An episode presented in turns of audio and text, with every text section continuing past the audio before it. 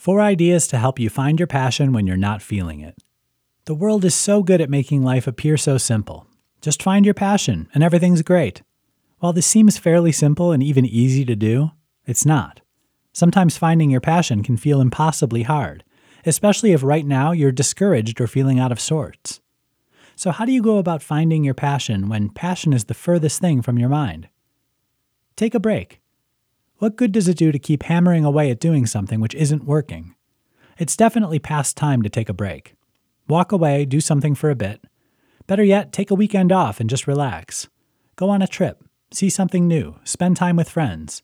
Think about the hard stuff later, after you've had a chance to relax a little and recharge. Play around a little. Or at least remember when you did play around. Think back to your childhood and things you did back then which made you happy. Focus in on the emotions you felt and seek out those experiences which left you feeling more confident, content, and like you were doing what you were meant to do. Take note of these things no matter how silly you think they are now.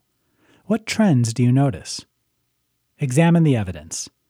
Even if you're not feeling very passionate right now about anything, this doesn't mean you've always felt this way. Think back to the last time you felt really great. What were you doing? What about this experience sticks out in your mind? Passion is everywhere if you look. Even better, by figuring out what things you'd felt passionate about recently, you can maybe figure out what will make you feel passion today. Try stuff. Passion doesn't surface very often when you're just sitting around watching TV. You have to get out and do things. We find passion all the time when we try new things. What kinds of things have you always wanted to try? Now is definitely the time to try them. Worried about failing? Wouldn't it be worse to lose out on something you might be very passionate about someday just because you were too afraid to try? In all of this, you're going to notice one very important common denominator.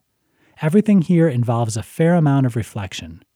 When you closely examine your emotions alongside the events of the past, you're going to start seeing little bursts of joy and excitement all over the place. These are places passion can grow. They only need you to nurture them.